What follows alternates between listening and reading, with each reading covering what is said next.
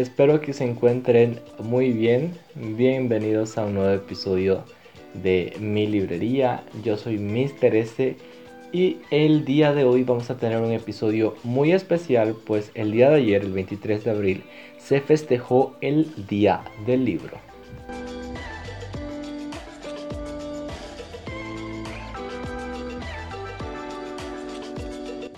Ya que el día de ayer fue justamente el Día del Libro, hoy les tengo un episodio muy especial donde vamos a hablar sobre cinco obras literarias que leí en el colegio y que realmente impactaron mi vida y que deseo que ustedes igual la lean.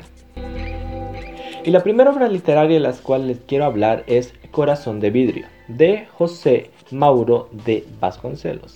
En este libro vamos a tener cuatro historias sencillas y tiernas contadas de una manera muy sutil y hermosa.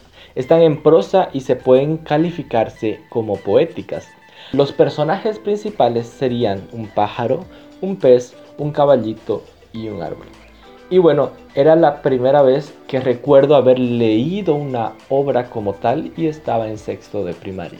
Recuerdo que esta obra generó descontento en todos mis compañeros, incluso eh, de mi parte, pues la historia y el desenlace de cada uno de estos cuentos realmente no nos llenaba, no nos gustaba. Y es que claro, éramos niños y el desenlace justamente de estos cuentos para un niño es tal vez chocante y de una manera eh, no traumática, pero es muy asombrosa.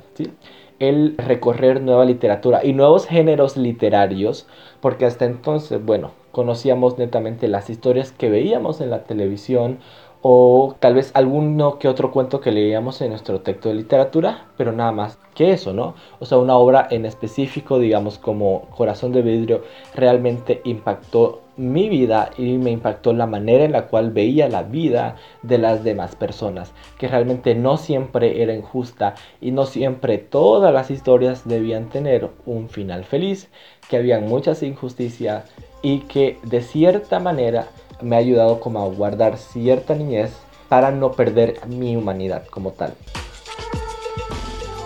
La siguiente obra literaria que vamos a ver se llama Raza de Bronce de Alcides Argueda.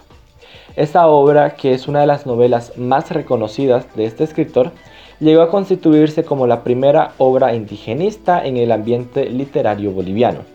La obra fue elegida como una de las 10 mejores novelas de Bolivia de todos los tiempos. Y bueno, tiene como tema central la historia de amor entre dos jóvenes indígenas en una comunidad aymara. En el desarrollo de la trama vamos a ver justamente el depotismo y la crueldad de los ejércitos de los terratenientes blancos sobre los pueblos originarios del altiplano. Y esto en palabras del propio Alcides Arguedas que dice que en su novela se pinta la esclavitud absurda de los indios, su vida de dolor, de miseria y angustia bárbara. Y es que amigos, realmente eh, la crueldad con la que trataban eh, los terratenientes a los indígenas en esos años realmente era muy cruel y muy devastadora.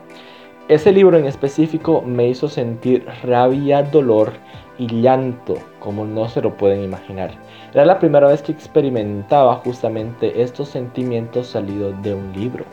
Eran realmente sentimientos muy fuertes, porque a través de la historia y del sentimiento con el que te contaban la historia de tus antepasados, realmente te, dolía cómo eh, los trataban. Y eso también me ha ayudado a humanizarme un poco más, al tener más empatía justamente por la diversidad que tenemos aquí en Bolivia, por todas las razas, por todas las etnias, que todas han sufrido a lo largo de la historia. Entonces hay que tener cierta empatía y hay que tener respeto por sus culturas, por sus tradiciones. Y lo más importante es que nos ayuda a disipar el racismo entre eh, las razas, digamos, las etnias que se puedan tener. Entonces también nos permite apreciar la vida de los indígenas, de todo lo que han sufrido y nos permite realzar justamente nuestra cultura como bolivianos y como tal lo dice eh, el título raza de bronce, bueno, que no se debe doblegar y que no se van a dejar doblegar ante ninguna otra persona. Como tercera obra tenemos a Juan de la Rosa, Memoria del último soldado de la independencia, publicada en 1885. Esta novela en específico recuerdo leerla ya cuando estaba entrando a secundaria entre primero y segundo grado de secundaria y esta obra fue escrita por Nathaniel Aguirre. En esta novela, la trama gira en torno a una buena parte de los sucesos más convulsos que sucedían en Bolivia en los días de su lucha por la independencia del Imperio Español. Principalmente se recrean los sucesos más emblemáticos de la vida del coronel Juan de la Rosa y a través de ellos se da una visión aproximada de cómo fue la vida en Bolivia y de cómo este país fue germinando un sentimiento patriótico que culminó en su independencia del Imperio Español cuyo inicio tuvo lugar con el levantamiento de Cochabamba, que es una ciudad de acá de Bolivia. En justamente esta novela vamos a ver la historia de la independencia como tal. Ya hemos hecho una transición desde la conquista de los españoles a nuestras razas indígenas y ahora vamos a la independencia total de nuestra tierra frente a ellos. Entonces aquí podemos apreciar bastante lo que es la historia de Bolivia como tal desde una perspectiva personal. Eh, cómo cuenta la historia es realmente muy crudo, las imágenes que te puedes recrear al tú leer este libro. ¿sí? También te hace apreciar muchísimo el sacrificio que han tenido tus antepasados para tener la libertad que tenemos ahora de poder hacer un podcast y subirlo a internet de eh, poder buscar información donde nosotros querramos sin tener ningún control encima de nosotros. O sea, realmente la lucha que tuvieron ellos fue muy importante porque gracias a eso justamente vivimos como vivimos hoy día y es algo que se debe apreciar bastante y yo recomiendo bastante esta novela como tal. Eh, nuestra cuarta novela que vamos a ver en este día de hoy va a ser Mujeres en Conquista de Carlos Cautemo Sánchez. Esta historia recuerdo haberla leído cuando igual había acabado eh, Corazón de Vidrio. Esta historia eh, va a tratar sobre un terremoto que sacude la Ciudad de México y el protagonista queda sepultado bajo cientos de toneladas de concreto.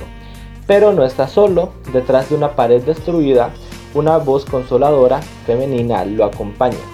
Esos dos personajes principales eh, de este gran drama logran comunicarse a través de los escombros y descubren sorpresas espeluznantes mientras exploran la degradación del amor, la esperanza, el odio y el abandono a través de sus propias experiencias.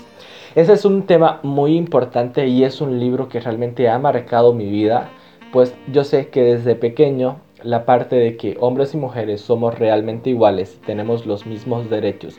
Siempre me ha marcado y siempre lo he eh, aplicado desde pequeño, de hecho, ¿no? Y al leer justamente Mujeres en Conquista, reafirmé mi confianza, reafirmé esa lucha que yo tenía eh, por ser todos realmente iguales. Es un libro muy hermoso, es un libro súper genial que también te hace llorar, que también te hace eh, tener un montón de sentimientos y es un libro que recomiendo bastante que lo puedan leer, que lo puedan buscar y les aseguro que va a valer la pena leerlo.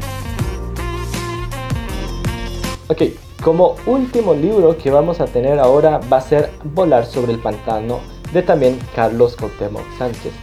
En este libro él nos va a describir cómo la maldad y la venganza tratan de atraparnos dentro de su denso fango y cómo a su vez cualquiera que esté dispuesto a pagar el precio de triunfar puede volar a la realización.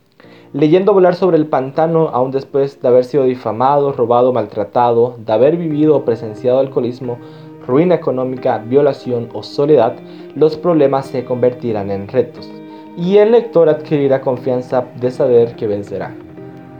Esta es una historia muy eh, cruda que cuenta Carlos Cuauhtémoc Sánchez. Realmente eh, me ha llegado al corazón. Los problemas que viven los personajes ahí no son ajenos a este mundo, realmente son problemas que se viven constantemente y que al saber, por ejemplo, a través de estas historias te inspiran justamente valor, te inspiran a ver esos problemas como retos y superarlos, ¿sí? No dejarte ahogar en el fango, no dejarte ahogar en el pantano, sino volar sobre él. Y es que realmente es un proceso eh, que te hace ver que el sanar, que el vencer no es sencillo, pero también que vale la pena por alcanzar tu máxima realización. O sea, realmente un libro bastante bello. En general, me encanta mucho la literatura de Carlos Cautemo Sánchez. Espero que ustedes igual. Sus libros realmente como te tocan y te inspiran a ser una mejor persona como tal. Y ya como yapa eh, para este podcast, porque pues no lo puedo dejar fuera, es el libro de El Principito, que de hecho eh, de niño lo leía, pero realmente no lo entendía muy bien. Ya más como de grande, casi, casi que saliendo del colegio, ya lo pude leer. Y bueno, esta historia es la historia de un niño y vive en un mundo realmente extenso, en donde su lucha constante es con los adultos. Y es que esto es algo súper importante porque la lucha que tenía el principito por ver el mundo de una manera distinta a la que lo veían los adultos era algo precioso porque puedes apreciar cómo los niños ven al mundo de una manera tan distinta, tan inocente y que realmente es hermoso y es bello y que debemos como cuidar y proteger esa niñez que tenemos para enfrentarnos al mundo en realidad, ¿sí? A la vez que podemos ver cómo los adultos necesitan de ponerles números a los asteroides hasta hacer cosas que les puedan quitar su imaginación por mantener cierto control, ¿sí? Y que a su vez pues pueden perder su humanidad, pueden perder su niñez y que eso tampoco está bien, que debemos a la manera que crezcamos tener cierta madurez y cierto balance en guardar nuestra niñez y todos los atributos buenos que vienen con ella y también la madurez adulta y todos los atributos buenos que también vienen con ella y tenerlos en un balance repleto. Aparte los dibujos, aparte igual me veía la serie de El Principito en Discovery Kid, o sea, realmente es un libro súper genial, me encantan todos los mundos que reflejan ahí. Y pues nada, espero que igual que lo puedan ver. De hecho, hay una serie que sacó Discovery Kid del Principito. O sea, yo me enamoré de la serie completamente. Era como ver a mi superhéroe personal ahí al frente en la pantalla, ver a la cobra, el zorro, la rosa, el principito mismo. E incluso en Netflix hay una película, una adaptación que hicieron del libro y realmente es hermoso y es bellísimo. Entonces, eh, pues nada, espero que les haya gustado este episodio, que puedan leer algunos de estos libros que les estoy recomendando, que los puedan ver y pues que nada, lo puedan disfrutar la lectura. Feliz día del libro y pues nos vemos aquí el siguiente fin de semana. Un abrazo muy grande y nos vemos.